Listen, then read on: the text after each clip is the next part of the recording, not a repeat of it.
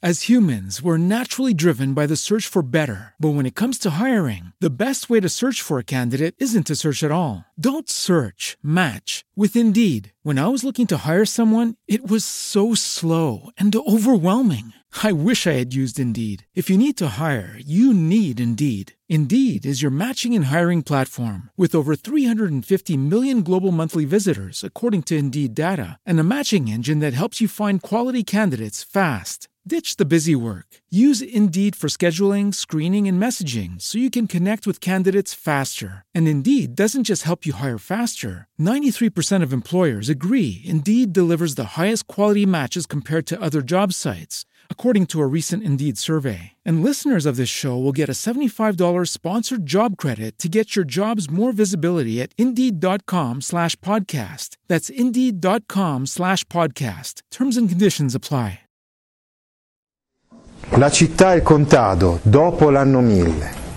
Il quadro del buon governo di Ambrogio Lorenzetti sta proprio a simboleggiare la vivacità cittadina, le buone arti e il commercio che si sviluppano, gli scambi commerciali che si sviluppano in questo periodo. Vittore Senese, affresco degli effetti del buon governo. Sta a indicare quindi che la città assume un ruolo sempre più importante e la città si espande. Per esempio, alcuni mercanti ricchi borghesi, adesso sta nascendo proprio infatti la classe della borghesia fatta di mercanti, di notai, eh, di banchieri, poi vedremo soprattutto, hanno delle somme a disposizione, spesso utilizzano queste somme per acquistare dei terreni nelle immediate vicinanze della città. È il cosiddetto contado, quindi si costruiscono delle ville, in questo modo attraverso questo sistema la città riesce a controllare meglio le zone agricole circostanti, il flusso migratorio si inverte la città accentra su di sé, intendo dire, il potere in questo periodo, il potere non è più demandato ai signori feudali, ma spesso i signori feudali si spostano in città e come poi vedremo in seguito il comune acquisterà un ruolo sempre più importante nella storia d'Italia, per esempio, dopo l'anno 1000, soprattutto poi a partire dalla seconda metà del XIII secolo, cioè a partire dal 1250 circa. In Italia, stiamo parlando soprattutto dell'Italia centro-settentrionale, poiché questo discorso non vale per l'Italia meridionale, nella quale, vi ricordate, in questo periodo c'è un regno, il regno normanno. Ecco, invece nell'Italia centro-settentrionale le città sono più forti dei signori di campagna, dei signori del contado, e questi signori sono costretti ad accettare il cittadinatico, cioè il pieno riconoscimento del potere della città sul territorio rurale circostante. Cioè addirittura la nobiltà è decaduta, i borghesi addirittura riescono a, in certi casi ad acquistare i terreni di questi nobili decaduti e a espandersi nel contado.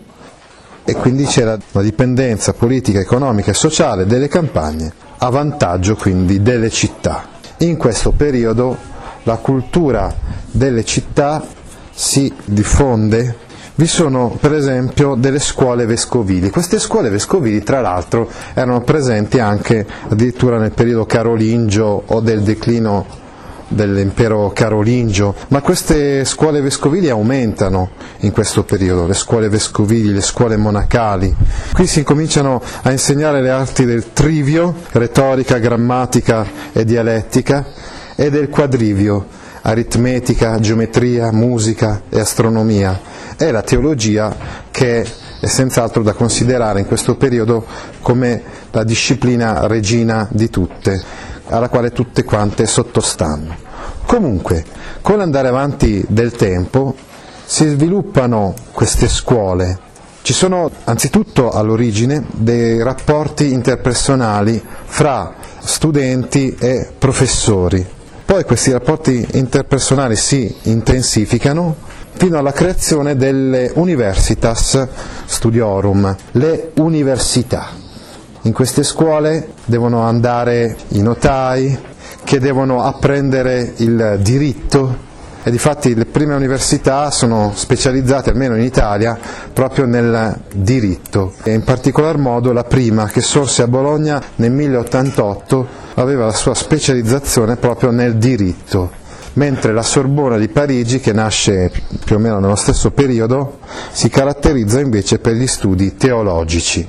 C'è tutta una, una nuova classe dirigente, una nuova classe di intellettuali, di gente che ha bisogno di scrivere, di imparare a scrivere. Prima addirittura la scrittura, come abbiamo visto, era appannaggio di pochissime persone. Nel periodo di Carlo Magno, per esempio, lo stesso Carlo Magno non sapeva scrivere in quanto ormai era diventata quasi come ai tempi del, dell'antico Egitto la, la, figura dello scrittore, quasi come un novello scriba, era una figura estremamente rara e preziosa.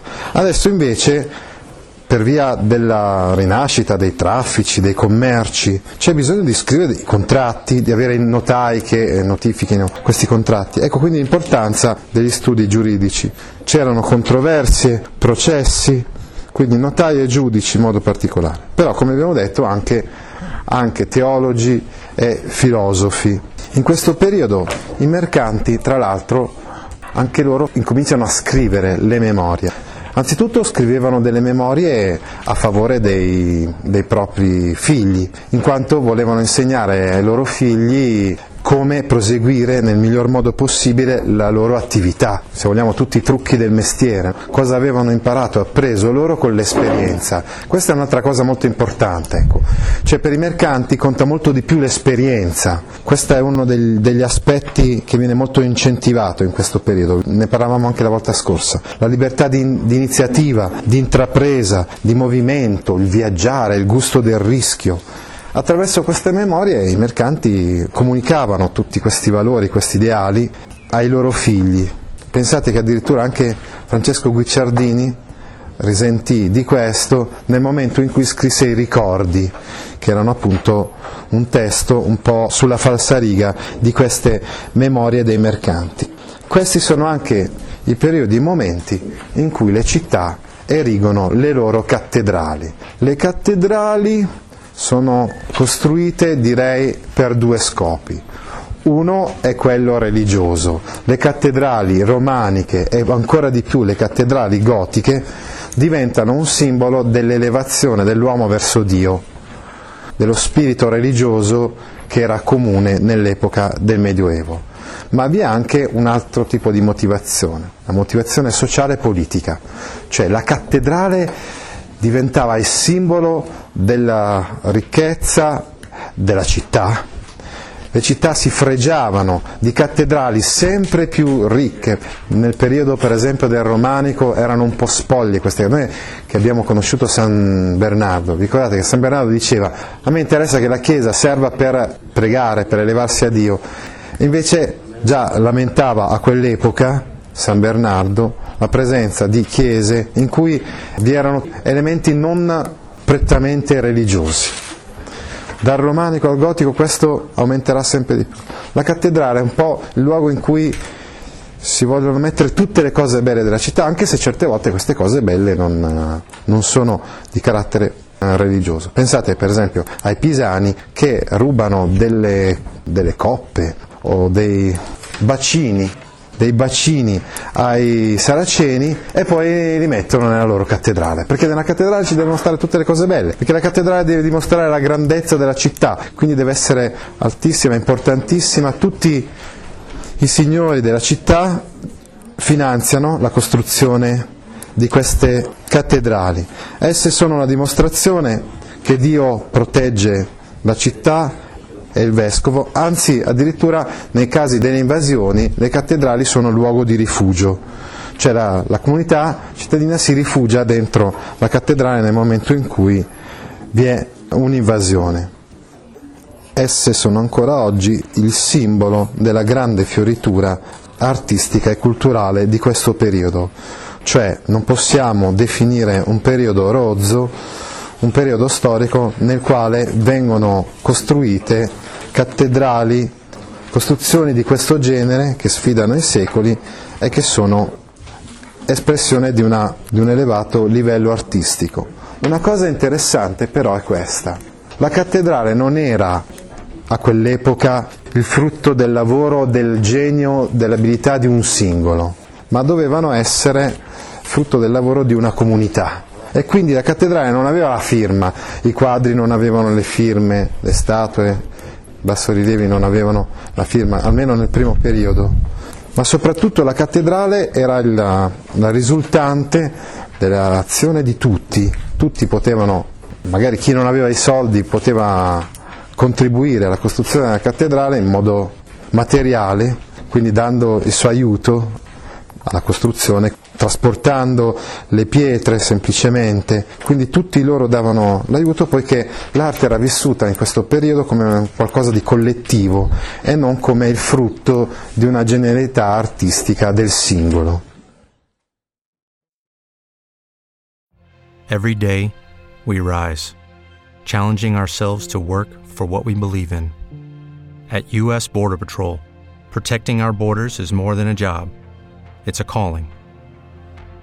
Agents answer the call, working together to keep our country and communities safe. If you're ready for a new mission, join U.S. Border Patrol and go beyond. Learn more at cbp.gov/careers.